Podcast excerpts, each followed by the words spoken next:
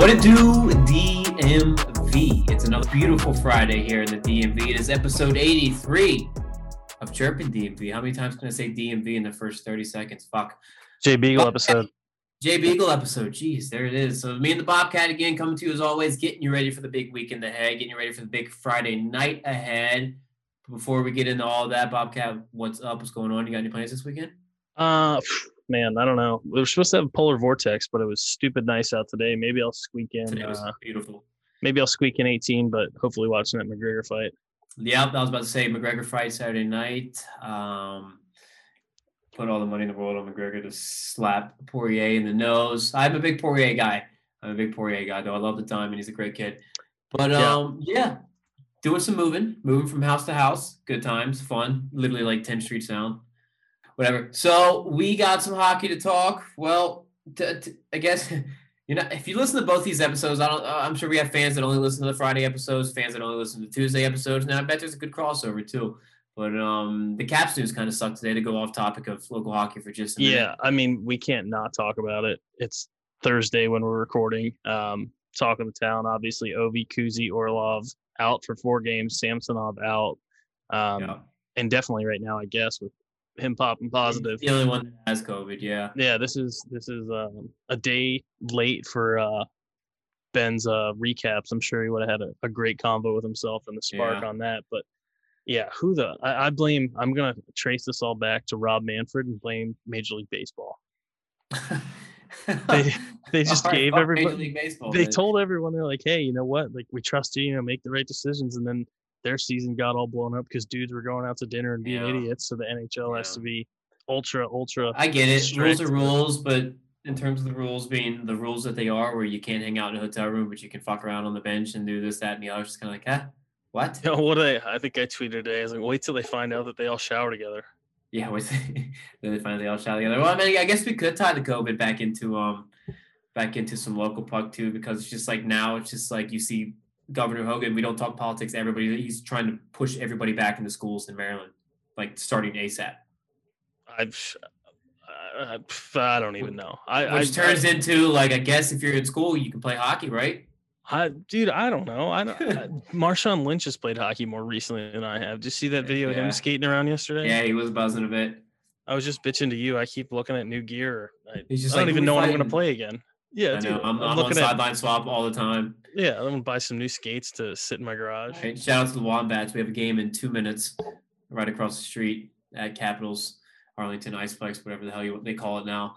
Uh, let's start getting some hockey. Let's start with some Team Maryland EHL. We're to do some junior talk first. We have two interviews today Hunter McCoy, leading goal scorer for the Maryland Black Bears. And we also have Miles Gunty, a Brown commit, both Brown commits. Um, that's why we have them both on a Brown episode, Big Brain episode, I guess you could say, Yeah. Bob. Big brain, uh, the the term that we threw around a lot. Academic weapons. academic weapons. Yeah.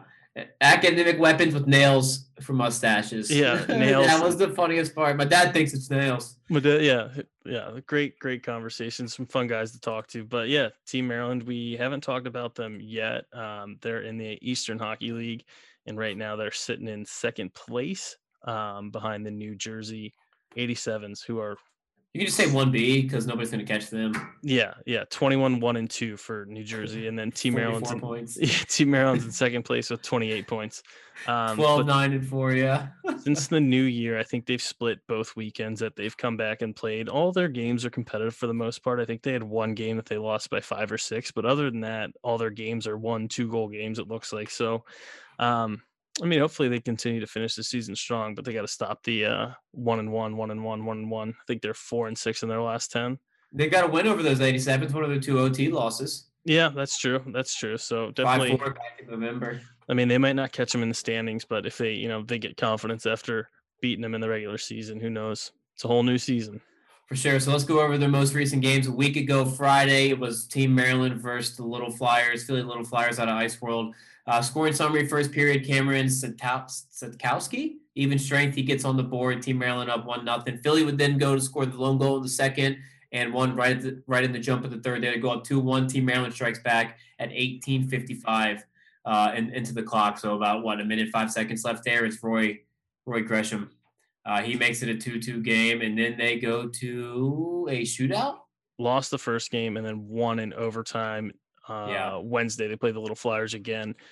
Uh, so yeah, what did they? We said we lost in a shootout game one. Yeah, one goal then- scored there, and that was it. It looks like for the website, kind of crazy. So game two uh, against Philadelphia, same week. Philly went up two rip in the first. Um, Team Maryland scored two quick ones, um, 20 seconds apart in the second. Yeah, Denny Starkey Pin- Pinko. Yeah, two goals in wanna you wanna take 20 rip at that seconds. Uh, yeah, Ar- Arkin Ark Pinko. he's Latvian, I think. No, Ukrainian. He's Ukrainian. Ukrainian. Uh, and then Maryland uh, let off the gas a little bit. Philly scored. Connor Ball scores for Maryland. Philly scores again. Only goal in the third was Patrick Nowak, and then. Bobby Greer wins it. Is that overtime. second left in the third period to tie it? That looks like it. A second. We gotta check the tape. We gotta check the tape. Assisted by Evan Donnelly, Spalding kid, Yeah. captain a couple years back. Yeah, Bobby Geyer with the OT winner too. So uh, yeah, that's a good good couple of games. I mean, get points out of both of them. So I guess the the split isn't the worst case scenario, but uh, good things going on for Team Maryland. They just recently had a commit too, didn't they? Yeah, Cooks Cookson, right? Their third leading goal scorer, 19, 13, 22 points in 24 games played. That's not bad, right? Yeah, the Arcadia? Ukrainian. Yeah, yeah, yeah. Arcadia, the um that leading scorer Arkapenko or whatever the Ukrainian kid. He's got what 27 points, 25 Denny's, games. yeah. Bobby Geyer 25 and 26. Cookston 22 points in 24 games. So yeah, uh, good things going on for Team Maryland. Hopefully they can start to pull away a little bit in second place and hopefully uh, see New Jersey in the playoffs. Yeah, just fucking see what happens. I mean, they beat them once, and one of their three losses, I guess. Um, so there it is, guys. Team Maryland to EHL. EHL. Let's keep it in Maryland. Start talking a little bit of Black Bears here. All right, so the Black Bears, since we last talked, they played the Maine Nordiques three times, and this is a team, like we said last week, that was what four or five points ahead of them, uh, with a bunch of big games coming up. So last Thursday, we'll start with that one. Black Bears get those two points they needed, five-one win. Um, two goals in the first by Tanner Rowe and our guy coming up here soon, Hunter McCoy. And in the third period, you saw Hunter McCoy again, Brian Huggins, and Jack Brackett. And it's a 5 1 win, and they needed that. That's two points closer in the standings. Two points for the Black Bears, three points for our boy Hunter there, little uh, chirp and bump, and then a big win for Mike Morelli in net. Uh, they Yeah. went right back the next day, played Maine again, and unfortunately lost that one in overtime. Um, I think our boy Hunter McCoy scored again. Josh Nixon had a goal, um, and then Morelli played another back-to-back game against them. Played well in both. It looks like at least stat-wise. Um, and then they played today, the 21st, or yesterday, by the Yeah. time you guys hear this, another extra innings game with the Maine Nordiques. Um, Black Bears fall short. They do get another point in the standings, but not gaining any ground on the Nordiques, who again are the, the team ahead of them. Um, goals today from Cam Gaudet and Aiden McDowell and Morelli playing uh, three straight for the Black Bears. So Bingo. Hunter McCoy on the scoreboard again, too. Assist on that first goal, secondary. I get hey, chirp and bump. It's a thing. Chirp and bump. But um, so today, Friday, is their fourth game in a row against Maine. Um, Maine's got 31 points right now. The Black Bears have 25. Maine is three games ahead of them played. So that's a nice little cushion to have there. Um, but looking at that, that second place team in Johnstown is at 18 games played. So they got a two game cushion on Maryland. Both teams tied at 25. You got to think Maryland needs these two points. It, it makes it a four point contest instead of a eight point con- nine point contest. I right? mean, they six, got to eight points. finish. They've got to finish in 60 minutes. They've got five games um, that they've lost collectively, uh, either in shootouts or overtimes. That that five points is you know puts them one behind Maine. So hopefully Yeah. they figure out the uh, the Capitals. Maybe it's just a DMV thing, not being able to finish in 60. But you know they're having a good year still. I don't want to knock them too hard, but got to start closing teams out in 60 and not giving up points. Yeah, I mean, points are nice and all when you're in a playoff race and you're collecting points, but not when they're not when that one point is coming against the team that's in front of you while they're taking both out. Yeah, it doesn't. mean, it, it- it's better than getting 2 obviously.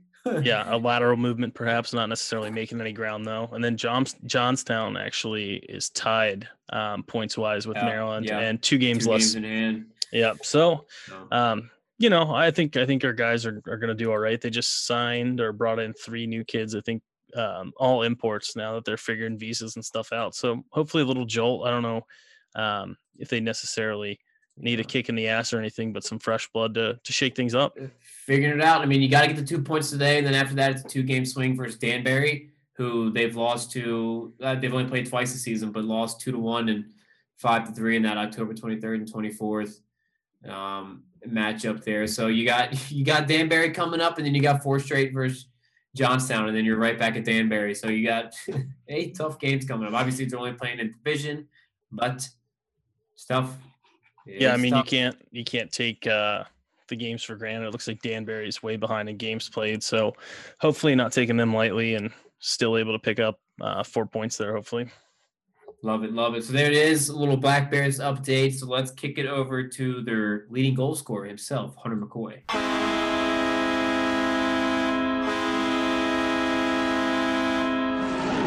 All right, guys, we now welcome on an awesome guest. He's a forward for the Maryland Black Bears right now, and actually, they're leading leading the team in points as we speak in just his rookie season.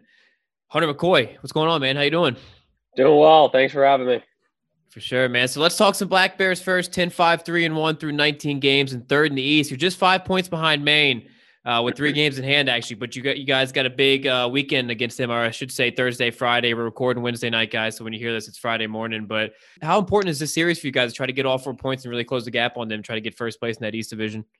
Yeah, I mean, uh, it's an eight point swing. Uh, you know, if we yeah. can pick up four points here and, you know, kind of keep them from getting any. I know last weekend we got three out of four, but um, you know, I think we match up well against them, and I think we've actually matched up pretty well against every team in our division. Um, I just think you know we're uh, since the break we've been playing pretty well uh, in our system, and obviously that one game in New Jersey got away from us, but mm-hmm. uh, you know I I, I think uh, you know obviously it's it's just going to be one game at a time, and uh, obviously different different setup with uh, playing at twelve um, tomorrow and then again on Friday, so. Yeah, I mean, um, obviously it's pretty tight in our division right now, especially between us, Maine, and Johnstown, and in New Jersey can definitely do some damage too. So uh, you obviously got to win every game in your division, uh, especially when you play every single team, uh, probably eight times. So yeah, it'll be big. So, I mean, you guys are kind of streaky. So, looking at the schedule here, pretty much between every weekend series you guys go on this year, there's only been three of them where you've split. So, you're either winning both or losing both. I feel like a lot of luckily you guys have been on the winning end, the majority of them. But um, what is it that kind of either gets you guys playing at such a high level every weekend, or kind of where you find yourselves trying to hit that stride and you know slightly end up dropping both? Yeah, I mean, I think you saw it last week, and like when we play within our system, there's not a lot of teams that can hang around right. with us just uh, with the talent we have, and sometimes we can kind of stray away from that, and and that that that happens a lot in, in every level of junior hockey. Um, I mean, before college, you know, anyone can win on any night. And I think I've seen it on both ends where you're on a top team and when you're not on a top team. And, um, you know, it's guys who don't have a lot to lose. You know, you come out and, yeah. and you got a lot of guys who are at a pretty, pretty high level, especially this year where uh, teams are getting guys back from the USHL, BCHL, college, and, um, you know, every, every team's good in our division. Uh, so, I think you know you see teams if, if you don't come and bring it one night, you're not going to win. You know, teams are going to take it to you. It's hard to to get by um, and you know not not come out and perform. If you don't perform, uh, ninety percent of the time, teams are going to take advantage of it and then they're going to put you away the same way we do to teams when when they don't come out and bring it. So. So you've played in a bunch of different leagues. I know you were talking about uh, teams are getting guys back from different leagues. You've played in the British Columbia League, NCDC, North American Hockey League now. Um, what are you know the the biggest differences or or contrast between the games between the leagues? Is there more physicality or more skill? Or I mean, you've played at three super high junior levels in North America.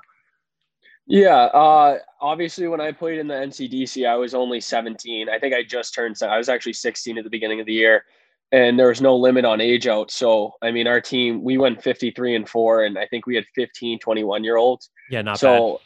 Well, so it's yeah. I mean, we were the we four were losses loaded. are when somebody I guess fucked up and forgot to show up to the game. Like, ah, oh, shit. yeah.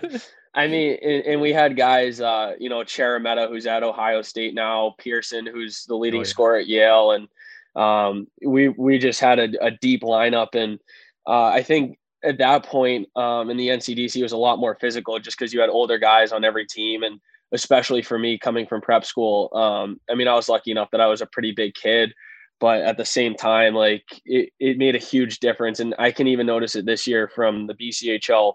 Uh, when you have all these older guys, it's just a bigger, faster, stronger, stronger game when you're playing with men.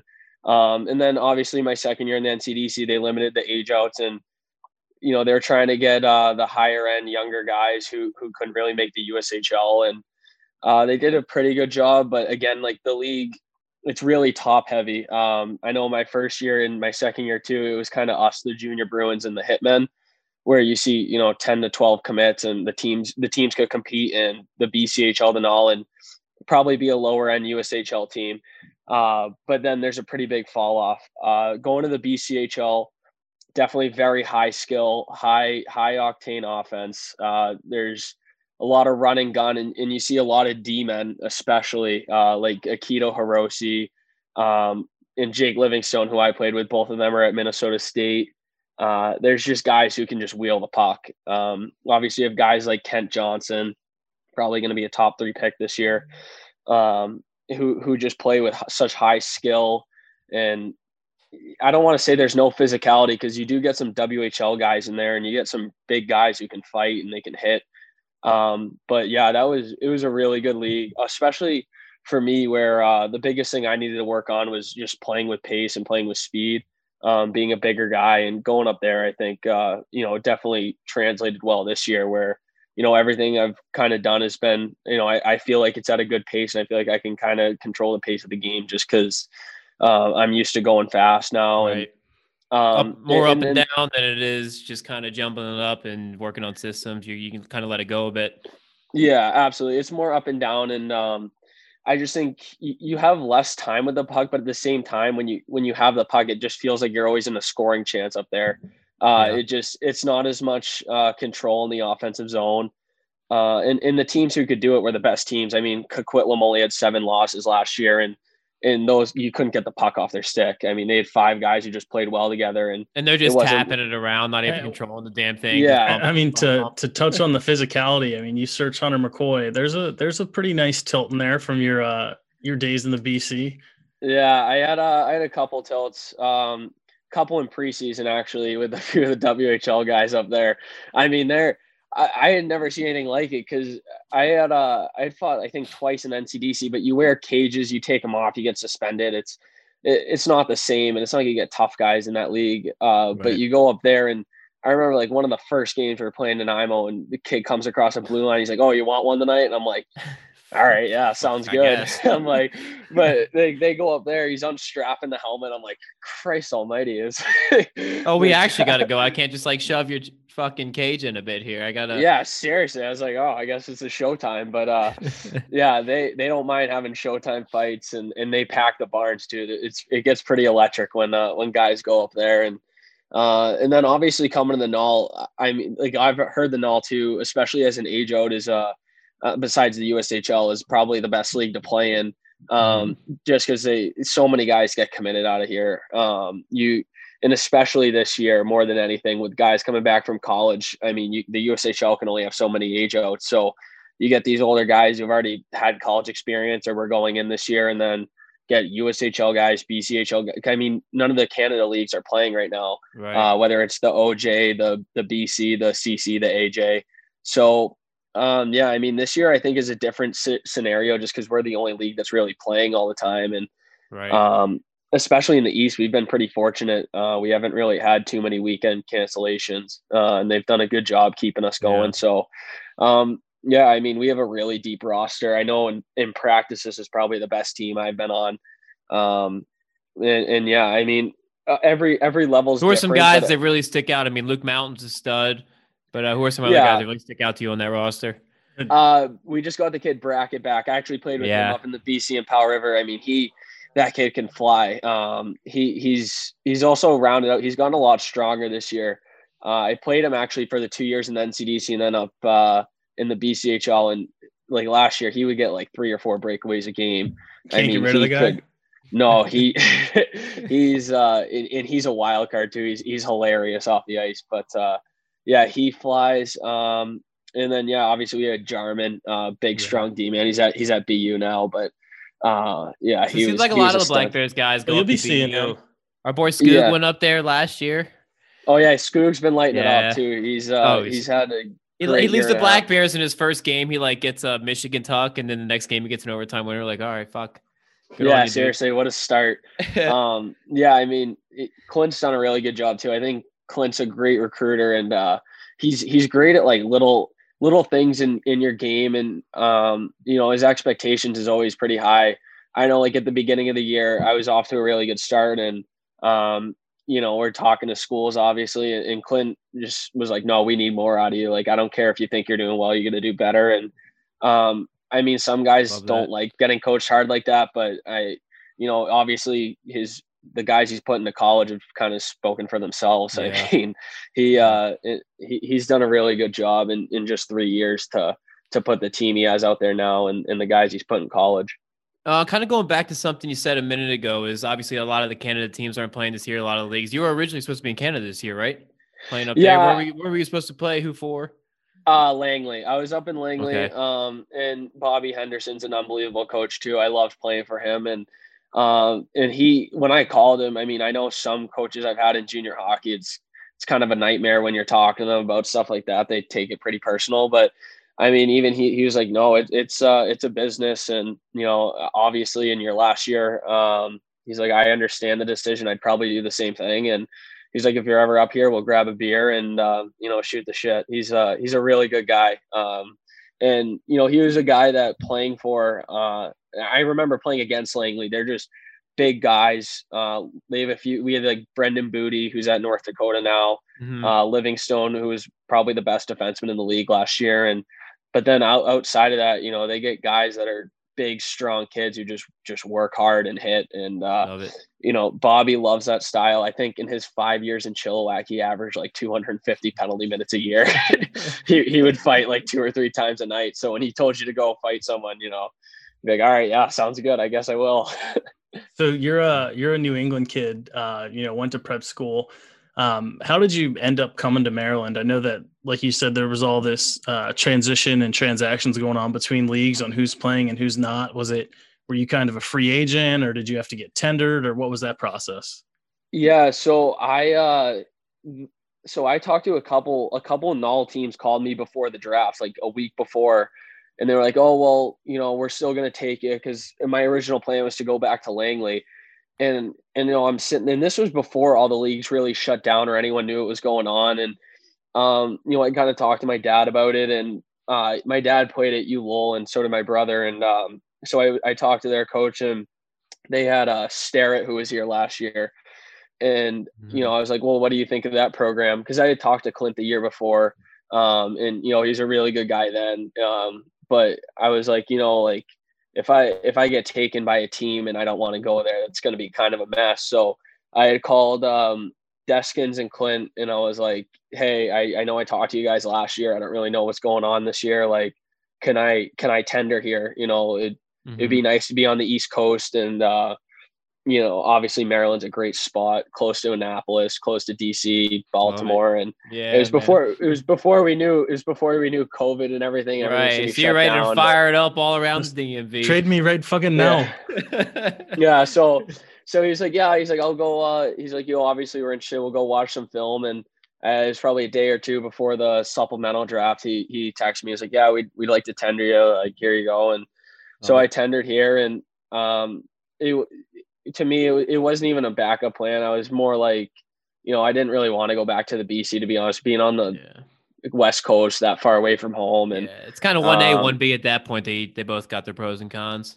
Yeah, so, exactly. And, it doesn't didn't um, feel like a backup option. You know, it didn't, it didn't like, feel oh, like, a backup I have to go here because that's all it's left. It's like well, no, it like, just I, goes I to show you, here. man. Like the, the hockey community, don't burn bridges, right? Like there's yeah, plenty of absolutely. kids every summer that could have been like, I'm gonna go play in the BC, man. Smell you later. Yeah, and yeah, then, yeah, you know, exactly and um, yeah, I never burned bridges. And you know, I talked to a couple of the schools that um, you know had kept in touch with me, and I was just like, you know, what do you what do you guys think of this? Uh, obviously, we don't know what the in person recruiting situation is going to be, and um, I mean, with cut budgets and everything in schools, I was like, there's there's no way they're going to be able to go out to British Columbia and watch games, and obviously now they can't watch any games, but um, I mean, that was kind of my mindset then. And, you know, I had watched some of the Null games from last year. And I mean, some guys, they, people talk about the BC in this, uh, you know, really high regard. And, and it is a very, very good league. And, uh, but playing in it this year, I know COVID's a little different because, you know, you're getting back from college, but just playing it here, like every single team we play against could be any BCHL team. I, I think it's pretty neck and neck. It's, uh, two really high level leagues and if you perform in either one you're going to play division one. So um, yeah i think i made the right decision obviously. Um, i actually one of my other buddies who's out in aberdeen right now he tendered like a week before the draft too and uh, he actually just committed to brown but he was like yeah he's like i i don't think the bchl is going to happen. He's like i i'm going there. So i think we made the right call Been, been, lucky enough to tear it up in Aberdeen, South Dakota, of all places. It's uh, yeah. a gem. But uh, so you know, big news for yourself, man. You you were talking about it. You're talking to schools, uh, figuring out where to play this year. Um, big commitment going to Brown. Um, oh, yeah. So what what went into that decision? Was it you know all hockey, or did you obviously want part of that Ivy League education, or? Yeah, um, I was talking big brain. a couple. Yeah, I was talking to a couple Ivy leagues, and um, my academic brother, weapon.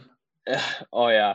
well, actually, the caps in the back. My uh, one of my brother's really good friends is Garnet Hathaway, and uh, so he's with the Caps now, and he played at yeah. Brown. And uh, so my brother, when they reached out to me in this fall, uh, my brother talked to him, and he was like, "Yeah, I think it's an unbelievable spot."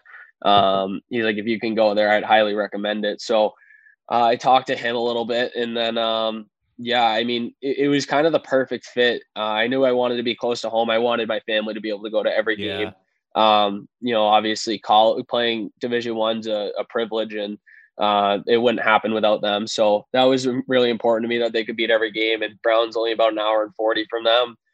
Unbelievable school, great program. Um, they're redoing the rink right now, and Ooh.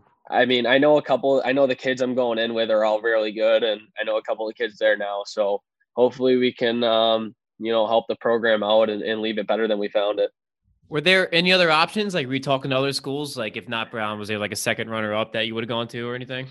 Yeah, I mean, obviously, um, you know, when Brown reached out a, a, couple of the Ivies, I had been talking for a couple years, but a couple reached out to me, and um, you know, they're they're kind of far in areas I kind of you know didn't really want to go, and um, yeah, I, obviously I talked to a couple hockey schools, and, and last year out in the BC, I got off to a pretty good start and, and talked to some of the schools in the Midwest, but um, for me, it, it, was kind of a no brainer. I just, uh, I was talking to Jason Guerriero, was the assistant there, and um, he was just a great guy. I mean, he played, he played in the Null, he played at Northeastern, and uh, I had heard nothing but good things about him. And, and, just talking to him, he just talks to you like a normal guy, and, and he just seems, uh, he obviously he knows his hockey stuff. He, he wouldn't have put up the right. numbers he did without it, but uh, just talking to him and um, you know, kind of getting familiar with the program, I, I knew it was just kind of a perfect fit for me. You mentioned that your dad played college, your brother played. Um, when did you realize that hockey was a legitimate option for you? I know you went the prep school route. Did you did you realize early on, or were you a late bloomer, or were you ultra focused? Were you one of those kids that just eat, breathe, sleep hockey? Yeah, I mean, um, I, I would say I kind of uh, I never really thought about it as being a, a legit. I always thought it, it just was like the only option. It wasn't like, oh, I could actually do it. It was more like this is all I want to do um i mean obviously just growing up uh kind of just was born into it. Like i was always going to my brother's games or uh playing floor hockey. And then um my uh when my brother played juniors we billeted three kids. So we would just constantly be playing floor hockey or nhl or, or just screwing around. So I, it's all i really wanted to do. It's all i ever really thought about. Um it was actually funny like when my brother played pee wee he played with uh ryan bourque and uh, so Ray Bourque was the coach, and Steve Kasper was the other coach, and um, and my dad. And I used to just play floor hockey with Ray Bourque, and, and never really thought about it. Like we right. just play at the rink, and I never really knew who he was or anything. And Chris and Bourque, Hershey Bear legend. yeah. Oh yeah. I mean, I, I look back at it now, and I'm like, uh, you know, not many kids got to do that, but uh, yeah, I mean, it, it was awesome. And then obviously, you know, my brother having a lot of success with hockey too um, going a little going to the Frozen Four and stuff like that. It was just yeah. something I always grew up around, and you know, I just wanted to do it when I grew up. You know, I wanted to do everything he did, and um, it, it was awesome. It, it's uh, it's given me a lot, and um, you know, I'm obviously really lucky I get to keep playing it in college. Love it. So we'll we'll bring it back to the Black Bears here as we wrap it up. You just got named East Division All Star of the Week, three tucks and an apple in two games uh, the other weekend, so that's not too bad. But uh, how much of that do you attribute to the handlebar muzzy, and what's the story behind rocking that bad boy? Because I mean, a couple of the picks lately, uh, it's it's gone now, it's gone now, but you're rocking that thing for a while there.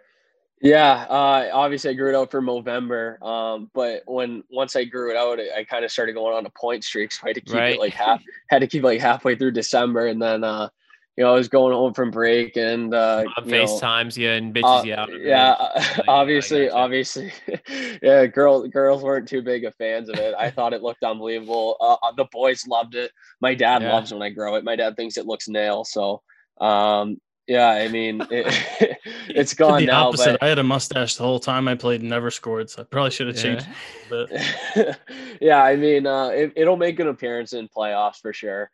Love it, love it. So, but but but but in, on an actual standpoint, like, what is it that's been working for you? I mean, you've been on a bit of a heater lately. I mean, have you guys been switching up lines much? It doesn't look like too much, but I mean, what is it that's really been like kind of got you going right now? Yeah, I mean, I've kind of played with everyone this year. Obviously, right now I'm playing with uh, Luke Mountain and Josh Waters, and Waters is great with his hands, great addition the puck, and, and Mountain. Me and him have had a lot of chemistry all year, and I mean, his uh, you know his resume speaks for itself. He's an unbelievable player, great leader, uh, great kid off the ice, and um, yeah, I mean I've kind of played with everyone at this point, and uh, I think for me it's just kind of it, it's almost like like last year it was a whole new experience and being being away from home and it's not that you're anxious before every game or nervous, but it, you never really feel comfortable. Um, and I think this year, um, obviously, I'm living with Jack Hillman, uh, and he's he's a great kid and he's made it feel welcoming and so have my billets and everyone on the team really so uh, i think before games i'm just uh, really relaxed and and it doesn't really feel like uh, i have to think too much about what i'm doing i can kind of just go out there and play and obviously it's it's going well for me now um, but you just got to kind of stay even keeled. You know, you can't get too yeah. high. I, have I've definitely been in, in slumps, and uh, yeah, I was uh, gonna ask you like the opposite go both ways. Yeah, when you are in a slump, because you've you really haven't had any slumps this year. You went on a three game like pointless streak, which I wouldn't really call a slump in the NHL. Like, oh, I went three games without a point. Like, what fuck? Terrible. But uh, uh, how do you get yourself out of those? Like, what do you do? Do you do anything different stick? in terms of like, yeah, flush the stick, pre-game preparation? How do you get yourself out of slumps? Is it like a psychic thing to you, or it's just like I just got to get pucks on net, create some opportunities, I, and get something going? I, I don't know. I mean, like last year when I got to Langley, I didn't put up numbers at all. I only had like right. three points, but I was still on the first power play, you know, first PK. And I was playing all the time because I was playing well. It wasn't. You're getting all the like, tertiary assist, the ones that yeah, don't well, on the stat sheet, but yeah, I you're the third I, I was, assist. Exactly. I, I, was hitting and I was hitting the post a lot. That's for sure. And uh, obviously, I worked on my shot a lot this summer. But um, I mean, yeah, you just got to keep playing. Like I, I look at it, and if you just look at the numbers, it's like, oh, you didn't do that well, but I look at the games and I was like, you know, I wasn't I, I wasn't playing bad. And even at the time I was like, I'm doing all the right things. It's not like yeah. I'm uh, you know, a dash 12 right now. I'm, yeah. you know, I'm playing, I'm playing well. It's just, it's just not going in for me. And, um, I mean, it, it, definitely makes you appreciate it a little more when it is going in for you. Right. Right. What is it? Crosby doesn't talk to his mom on game days. Yeah. like some weird shit like that. Yeah. Makes a peanut butter sandwich the exactly. Yeah.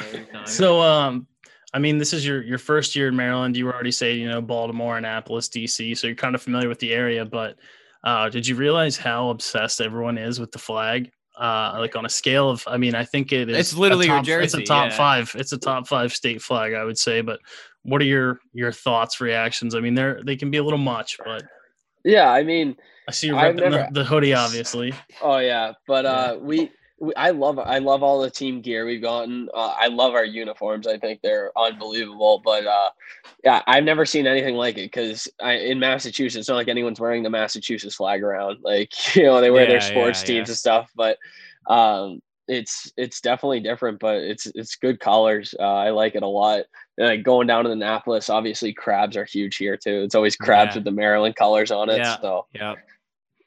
Yep, that's where yeah. you spend your weekends. Yeah. So last question I have here for you. It's a simple one. What are the expectations for the team this year? I mean, where do you boys see? Well, I mean, when it all said and done, where the Black Bears going to be sitting? I mean, you guys making a trip to the Robbie?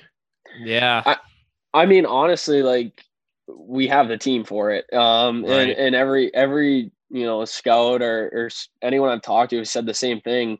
Um, it's just a matter of peaking at the right time. Um, yeah. You know, come May, come June, obviously in juniors, it's whoever's hot. But I, I think the biggest thing for us, like you said, we've been a little streaky, but I think in a series against any team, um, you know, with the skill we have and and we do have some some grit too. We have uh, some big boys who can hit, and I think you know honestly the sky's the limit here. Obviously, when we get to the other divisions, um, it'll get interesting. I, I we haven't played any of them. Obviously, Aberdeen has one loss this year, and that doesn't really happen by mistake. I mean, yeah, because there's they're, nothing they're to good. do in Aberdeen besides play hockey. I'm telling yeah, you. so so I mean, we'll see what happens when we get to you know Aberdeen, COVID or not, Star, yeah. yeah, teams like that, and um, it'll be interesting. But you know, for sure, we have. Uh, you look at the group. I've been on groups where you look around and say like, oh Christ, like you know, we're looking at maybe a series right. or two, but then you, battle. Yeah, like I mean, even last year in Langley, like we had a great team, but we were matched up against Coquitlam in the first round, and at the time, like we believed we were going to win, obviously, and and we had beat them, beaten them before, but they had seven losses all year, and you know, it's you know, it's not that you think you're going to lose, but you go into a game and you're like, Christ Almighty, like I have to chase around Rizzo all night. Like that kid, he, he's drafted. He's going to Denver now. He's yeah, just not. I'm like, oh, I'm going to be matched up with him all night. That'll be a treat. So, um, but yeah, I mean, this year there's just a lot of confidence in the room. Like even even when we lose, it's it's not like we're going to play. I know we dropped that one against New Jersey, but the next time we play yeah. New Jersey, it's not like, oh God, we're playing these guys. God, remember how that happened? You know, like, all right, go out, do our thing, we'll get the win, get it right back. Yeah, exactly, exactly. And I think that's going to be huge come May.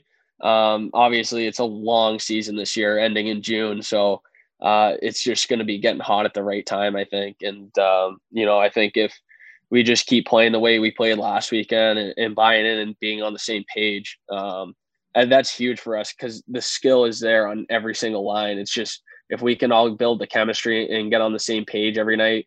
Uh, I mean, there's not a lot of teams in our division that can hang around with us, and from from what I've seen with other teams, you know, we have arguably the strongest division in the league. So um, yeah. we'll see how it goes. Love it, love it. Well, there it is. Hunter McCoy from the Maryland Black Bears, leading point getter. Big weekend, big weekend, guys. Like you said, eight point swing that you mentioned at the top of it. Uh, we'll recap it how it went because it's going on Thursday and Friday. we'll recap it right after this interview plays on Friday. But um, there you go, man. We love it. We love to see it, and best of luck. We'll be watching. Congrats on everything this year. Yeah, so we'll have to get you back on before playoffs here. Yeah, absolutely. Thanks for having me. Anytime.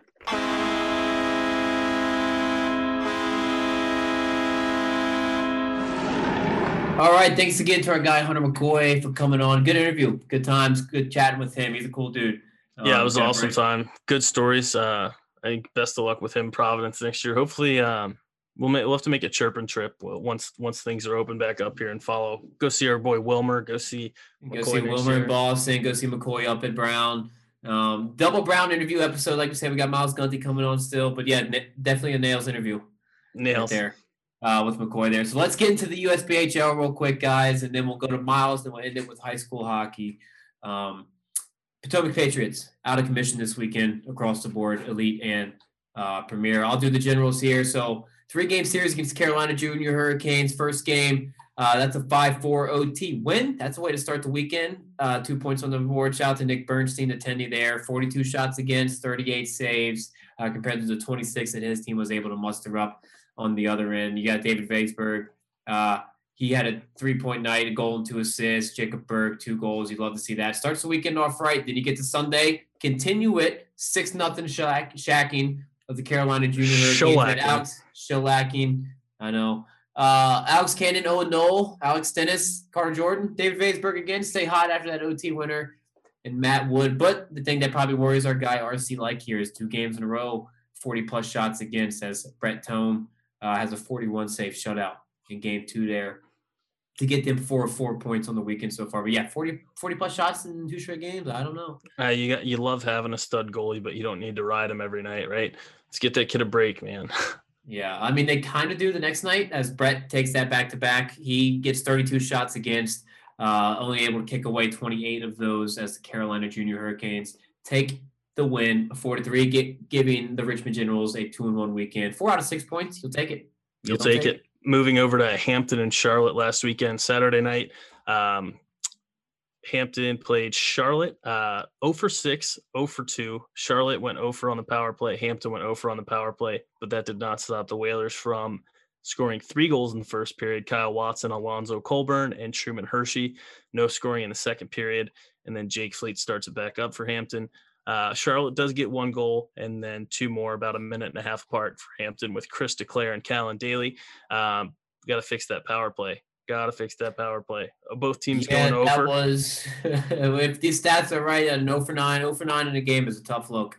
Yeah, I, I 0 for 6 for Charlotte and then 0 for 2. But the game two, we got we got a game ahead of ourselves. So night two, Hampton goes 0 for yeah. 9, Charlotte goes 0 for 6. Um, I mean, I'm sick of watching the Cavs power play. I'm looking at bad power plays all over. It looks like, but uh, short of a error on the USPHL website, we got to get those PPs figured out, boys. Uh, yeah, phrasing, phrasing in a game in phrasing. a game. Well, I've just been recorded saying you got to fix your PPs, boys. So that's fix great. Your PPs, boys. Yeah, or get uh, PP whacked. Uh, game two, Charlotte, two goals in the first, yeah. two goals in the second. That's all the scoring that it takes. Um, 28 shots for Hampton. So, I mean, they put up a good fight, but uh, Charlotte goes one and one, Hampton one and one, split on the weekend. Um, let's get the special team sorted out. Yeah, that's so for 11 on the weekend's kind of a fucking issue, I'd say. Um, looking at these standings real quick, it's the Generals in third with 35 points, uh, five behind Carolina at 40, 10 behind Charlotte at 45, but they got Hampton five points behind, uh, nipping at their heels at 30 points. So let's kick it over to the elite side of things. Uh, just two game weekends for Hampton again. They played Charlotte back to back Saturday night. The Whalers uh, lost one to three. Um, only goal coming from Austin Gibson, uh, I believe his defenseman. So getting the D man on the board, but uh, three one loss for Hampton in game one. Um, 0 for five on the power play. Charlotte scores two, uh, one goal game there. So, game one down the drain. Is it a program issue? A power play? Uh, I, ooh, I'm not going to say that. I'm not. I'm not going to go there. Uh, Sunday, Hampton um, loses to Charlotte five to two. Um, this time, they got both their goals on special teams at least two uh, two for six yeah. on the power play, but coming up short five two. Uh, goals for Hampton Roads coming from Patrick Connolly, uh, Joe Shower, and a couple of apples for Braden Taylor and Colton Bruce. Um, so, oh, what do we have? I was looking at Pims there. That was Pims giving out extra credit. Uh, assist from Patrick Connolly, Kyle Ball, and then two apples from Hunter Sine. Sine. Sin? Sign. Love it. All right. And so kicking it over to the Richmond Generals again, a three game weekend for them Saturday, Sunday, Monday. I'd almost rather have like a Friday night Saturday, Sunday, but that's just me. I'm not the scheduler. Uh, they dropped game one, two to one to the Carolina Junior Hurricanes. Very low scoring game. Two goals in the first period, one in the second, nothing the rest of the game. Hogan Nelson, he stops 26 of 28 shots against, but like we said, Richmond falls there. Bounce back game, though. That's why you play them to get the day after. Generals five, Carolina Junior Hurricanes, nothing. That's a that's a bit of a shit kicking right there. Cam, Cam Camden Sean Berger, Dominic Hollister, Luke Kangas, Justin Smith, and Cameron Williams all getting on the board for the Generals. And Hogan Nelson again, 27 saves, shutout. Riding that momentum into Monday, I assume he plays his third game of the weekend. Hogan Nelson, he stops 24 of 28 again. Uh, but the Carolina Junior Hurricanes get the better of the Gens, four to three in overtime. So one, one and one weekend. You got Hollywood Hulk, Hogan Nelson. What is it? Hogan down there. Hogan. Hogan Nelson. How you doing, brother? Hey, Hogan. Hey, Hogan. Hey, brother. Yeah, keep stopping that puck there, Hogan. Uh, but that's it for the USPHL. Like I said, the Peep Pats were out of business. So let's kick it over to our second interview here. Uh, Miles Gunty. Great interview. Good kid to talk to. Good head on his shoulders. Junior at St. Albans this year. Unfortunately, that MAPHL season is pretty much in the dust right now. But you know, Team Maryland Key got to play a couple games with the Maryland Black Bears this year, got to play a couple games with the Youngstown Phantoms and bright future ahead. Bright future, young kid, committed. He's still got what four four years left of junior eligibility, so good for him. Uh, but awesome interview. Enjoy. Hi guys, we now welcome on an awesome guest, Team Maryland forward since his U13 year and also skating for St. Albans in the MAPHL. Uh, newly committed to Brown University or Bobcat. We're going to keep the Brown University theme going this episode. Miles Gunty, what's up, man? How you doing? Doing well. Thank you for having me. Love to see it. So we start. We'll start with the commitment here. Congrats, big time on that. But uh, what all kind of went into that decision for you? What was the first contact made with the scout or anything like that? And what was it about Brown that really made you feel like that was the place that you want to spend your college career? Yeah, so I've been in contact with a couple of schools. Brown really reached out um, middle of December, and after that, the recruiting process with them kind of took off. It was a uh, it went pretty quickly. I think that well, actually, my brother goes to Brown. He plays lacrosse there, and so I, have been very familiar with the school. So that I, helps, yeah. Yeah, definitely, definitely. I went up there. I like when we were dropping him off. I saw the school. I loved the. I love Providence. Loved the idea of being in a a city college, and so I, I think that that right off the bat, I made me really love the school in general. Um, I know that, that the the hockey team is just a great program and like just an excellent team in general, and um, specifically with Coach Smith, who was the one who uh, was really reaching out to me. I think that what was really special about that experience with him is that he wasn't really just recruiting me as a hockey player, but he was really want he really wanted to get to know me as a kid, um, which definitely means a lot. Um, and so that just that in of itself really made it stand made it stand out as a top school for me. Yeah. So you said that your brother already goes to Brown. I mean, it sounds like the the process was pretty quick, like you just said. Um, were there was there a second place or a runner up or other places you were looking at, or um, with that that quick of a turnaround, was you're pretty dialed in on Brown? Yeah, so I think that the main other two schools were RPI and Princeton. Um, but I really like big brain schools, huh? Yeah, yeah. Um, I think that with Brown, I mean, as I already said, I mean, it's a great, great school academically. Uh, that was obviously very important to me.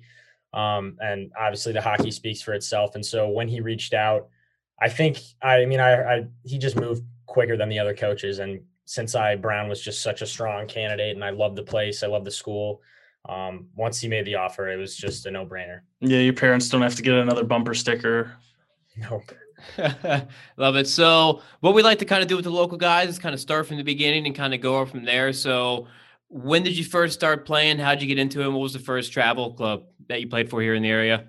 Yeah, so my dad um, grew up in Maine, and uh, obviously he hockey was pretty big for him um, back there. He grew up watching the Black Bears, um, and so I think that he really wanted all of his kids to get involved with skating. And so my brother and my sister, my sister's older than like in 21 or whatever. And so she was the first one to get into it. She hated it. My brother loved it and got into instructional really quickly. And um, me, I started skating around too. I really hated it. I was terrible at it. and um, then I saw my brother start up with instructional. I was like, hey, I mean, that looks kind of cool. I'll try it again. And so I got involved with instructional hockey specifically when I was about three. And then I was over at Cabin John getting some lessons, like skating lessons um, with a coach out there. And um, mm-hmm. really, I've just been at Montgomery up until Pee Wee Minor when I was at Team Maryland. Man, I was with Coach Keegan for four years, which um yeah was one of the greatest coaches I've had so far, and definitely had an extreme impact on me as a player. And uh, yeah, so I was at Montgomery, um, Adams, Mites, and Squirts and uh, switched over to TM, and that's where I've been. So uh, a CBHL alumni, love having those guys on. Um, we talked about your elite prospects page before we jumped into it, um, and you just said the same thing. But been playing with with uh, Team Maryland AAA for um, since your 13 year. Um, what what was the decision to go the jump there, or take a try out there, or was there someone or something? Buddies went there, coaches. Or you just you know because you can play on the best up. like Bantam Double A team you want, then it's a big step to kind of want to grow the nuts and just go be like, all right, I'm going to try for TM or Little Caps to get some Triple A in me. Are you are you shredding up the CBHL or? Yeah. Well, I mean, I think like I my whole team they they all everyone just wanted to go play for TM. I mean that like when you're that young and Team Maryland's just like where everyone goes. It's like all the best players play there. It has to be every kid's dream um, for Montgomery to play there. And my brother, he went to Mon- he was at Montgomery, then played for Team Maryland. So I just wanted to follow in his footsteps. And um, I mean, lucky enough, I made that team, and I mean, that's just that's where it all started. I think that the the way the program is set up, that Montgomery is really where all the younger guys go to like figure it out, see if they really like hockey, and right. then Maryland is where they all like all the best guys come together. And I think that that setup is just great. Oh, you're still uh, young in your, Devils, in your hockey career. Um, I mean, you're you're an 04 birth year. You made your commit already, and you know you've only played what one one year of high school at this point. Um, two years, right? Two, two years, Two years. Like this mistake. would be your junior year, I think. Yeah. Yeah. So you get getting the short end of the stick there, but um, why'd you go to St. Albans? Was it you know your brother was already going there, or um?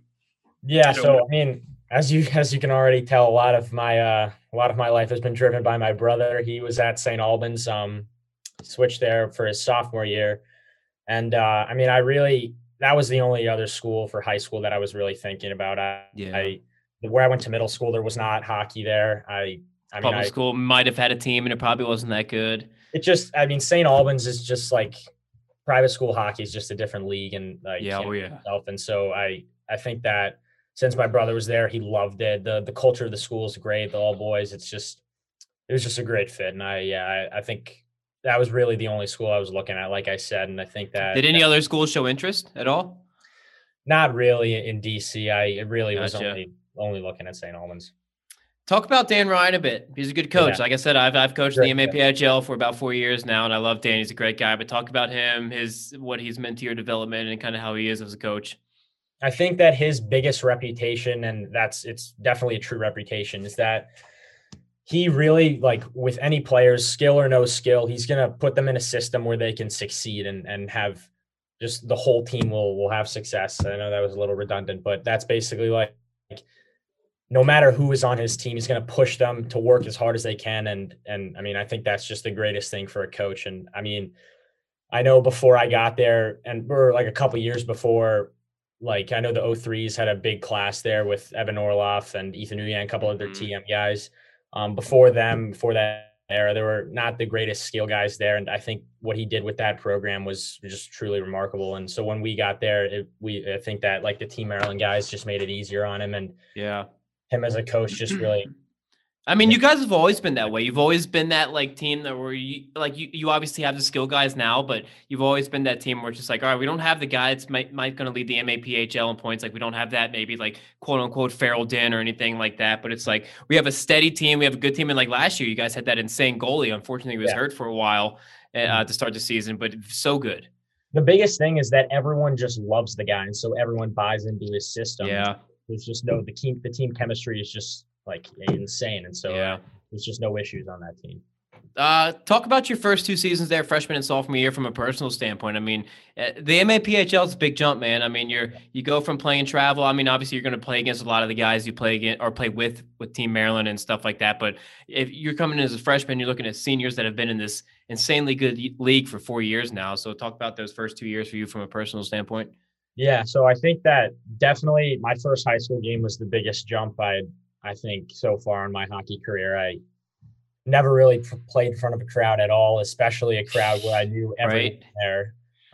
Um, like getting out on the ice and seeing all my boys in the stands. It's just there's no feeling like it. That shit's fun. Yeah, it's, it's fun so, stuff. So fun, and so I think that that that's like that was the biggest thing for me. I think I developed a lot individually as a lot like uh, from freshman year to sophomore year. I got a little bit bigger. I got a little bit stronger, faster.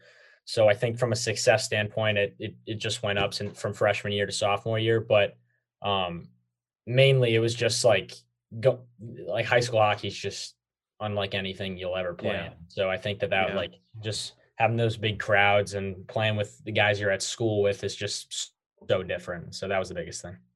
Uh, kind of speaking about big crowds, real quick. What's the toughest uh, road game you think you play? Like to you, what have you? What what's the toughest one you faced so far in like a big Friday night game? Obviously, if you go to um, if you come up to O'Connell in Arlington on a Friday night, they're jumping. Uh, they can pack Fort Dupont down there. Uh, if you're anywhere at Rockville, St. John's can pack house. Uh, Landon can pack house. What's the toughest one that you've played in so far on the road? There's a bunch. It, like I, I mean, I, I think that it's unfortunate. So my freshman year, we were home at, at Fort Dupont, which so we didn't get as many or for versus O'Connell. I mean, so we didn't get like as many right. stands as we would. So when we played them sophomore year, I was actually injured for that game, so I was mm-hmm. in the mm-hmm. stands.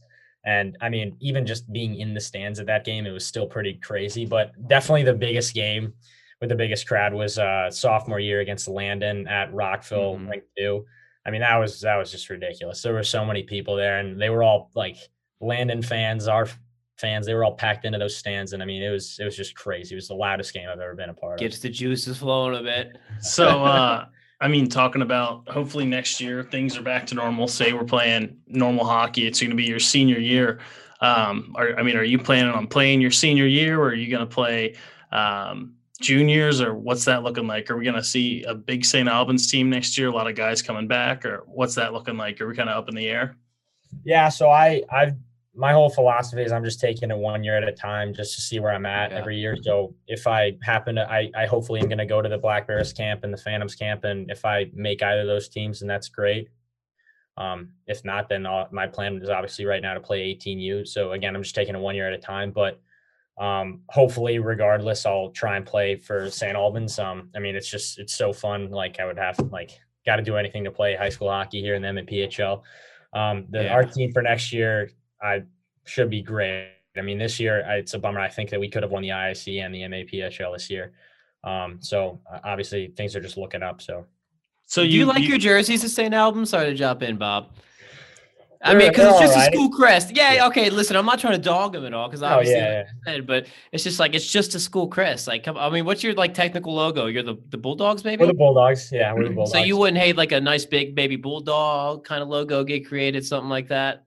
I mean, what they what they lack in flair, we our student section bringing grit, baby. We we our we got our we got our bulldog mascot that shows up to Love most it. of the games, and so I think that that I mean, I, you're right. It's just just a little boring, just a little school crest, but I mean, hey, school crest is, is, is, a little bit cool. We got That's our, what you play for, yeah.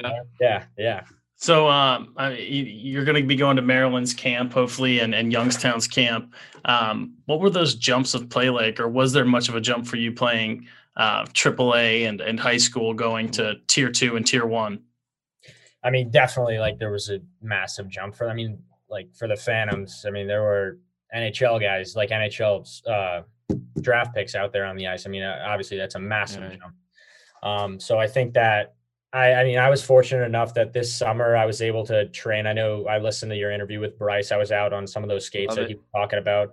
Um, so I think that that really helped me prepare for the two camps, like just being out there with the higher level guys. And um, I, yeah, I mean, the hockey there, it's just, it's just moves so fast that you, you really, you can't really prepare for it. You just have to go in and then get used to it. It's just all with experience, in my opinion. Love it. So you think you played well enough in those two games for either side that you're going to get an extra look in camp, maybe? Hopefully, put, hopefully. that black yeah. Bears jersey on, or has the has the tender process started, or are you are you safe from the draft, or what, what does that look like? Are you affiliated since you played games? Uh, I'm affiliated, but I I still technically could get for the Black Bears at least. I still could get drafted by a different team, so that's that's still up in the air. Love it. And how much of a say does like kind of Brown have now? Um, in these situations. Whereas like you're officially commit, I don't think you're going to be eligible to play there until what 2023, 2024 maybe. Yeah, but I'm um, like, how much of a say do they have? So maybe you make both teams. So maybe Youngstown's but like, we want you on this team, and uh, the Black Bears are also like, we want you on this team. Does Brown step in at that situation, be like, or maybe urge you one way or the other, depending?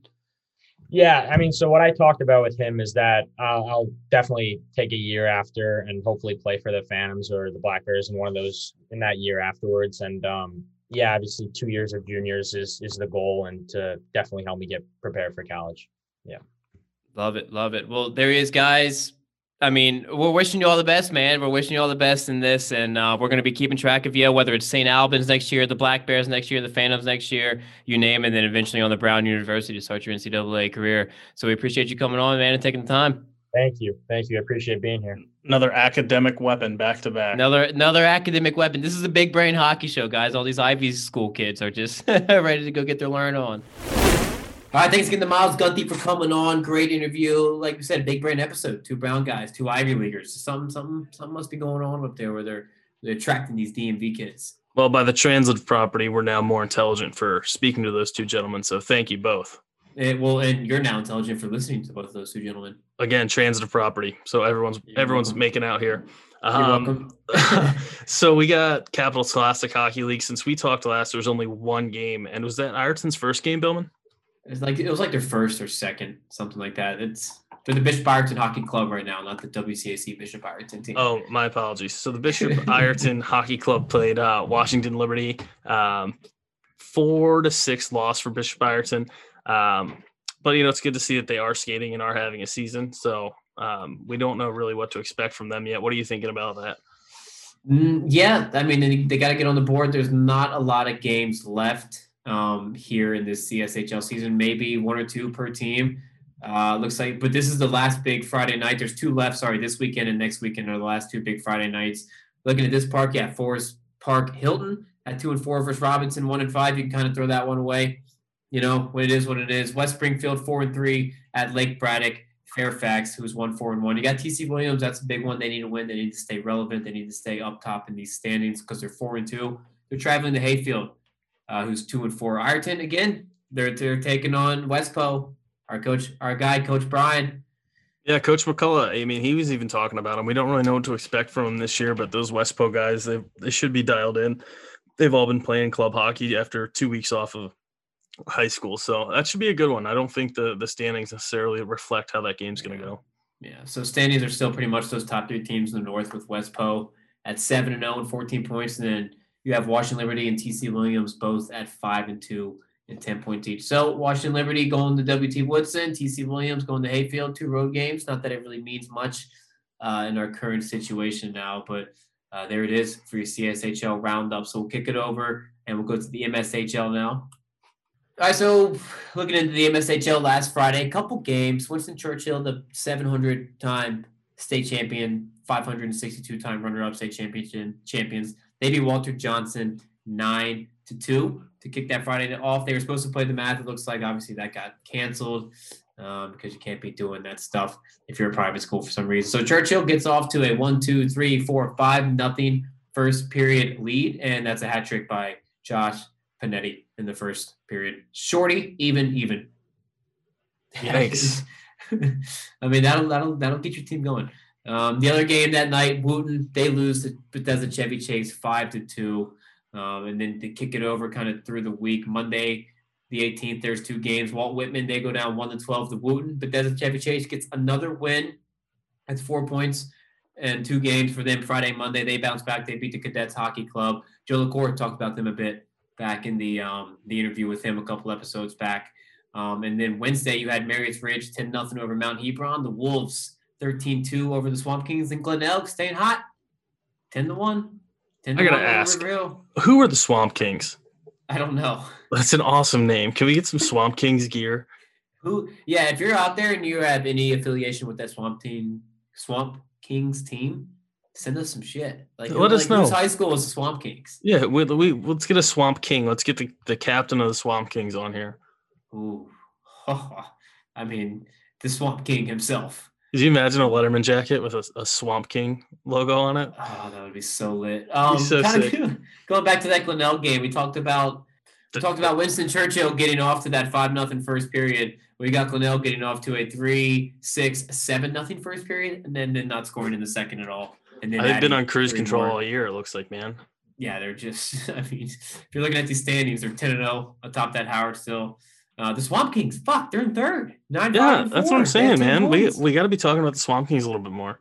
All right, so we're officially on the Swamp Kings bandwagon. What do they play next? Let's see. This Friday, tonight, guys, as you're listening, Oakdale six and zero, oh, undefeated, going to Urbana, Middletown at Carroll County, Bethesda Chevy Chase at Frederick County, and Winston Churchill at South River. So that's kind of uh that's a Montgomery versus uh, Eastern school there. That's kind of a bit of a mix up. So Winston Churchill going all the way to Easton. Fuck, do you remember that drive? Dude, the drive from Bowie to Easton sucked. drive from anywhere to Easton sucked. Yeah, I don't want to cross the bridge. Whatever. You get over there. Well, I mean, they built up when we were playing there, dude. They literally had uh, trailers for locker rooms in the parking lot. Like, yeah, had to walk in and out while that rink was getting built. But man, yeah. Glenelg, Glen Elk. That's just, all. Yeah, Glenelg's just shit kicking everybody. We love Glenelg. I mean, great guys over there. I, do I love them? No, because they beat me in the state semifinals way back in the day. We got Tommy Tracy on last year. Uh, great kid, great team.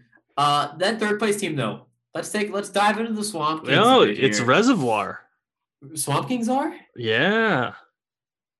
And they just, they're they the just, Gators. That's probably their club name because the, the Reservoir Gators. No way. So they start the season three and oh. We're sorry, guys. We're going off path here, but we're big Swamp Kings guys now. Big Swamp uh, Kings guys. Nine, eight, Luke 10, Rubin. five, and nine five. They started three and zero, oh, lost two. So they started three and two, got another win.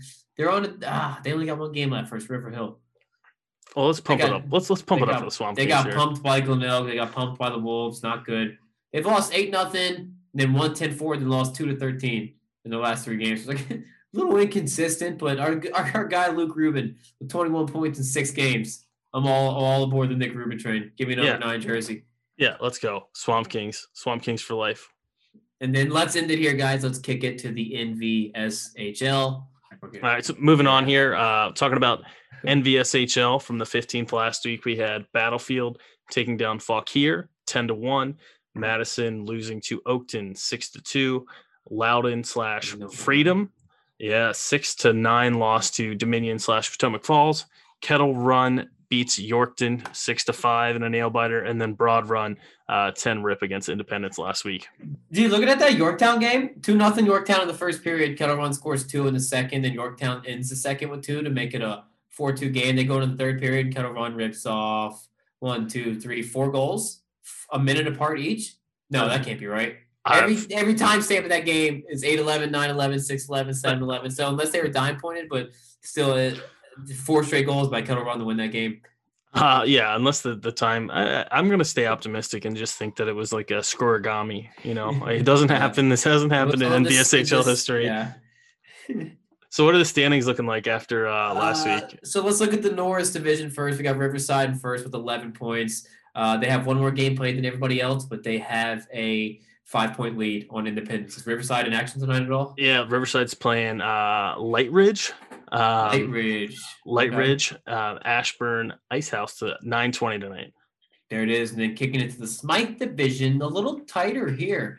So it's seven games played apiece. Briar Woods at 13 points. They're 6 0 1. Broad Run at 12 points. Stonebridge at 11 points. So what are we looking at with for Briar Woods, Broad Run, or Stonebridge tonight? Well, Briar Woods and Stonebridge are playing each other 740. Oh, That's the prime time slot. 740 tonight.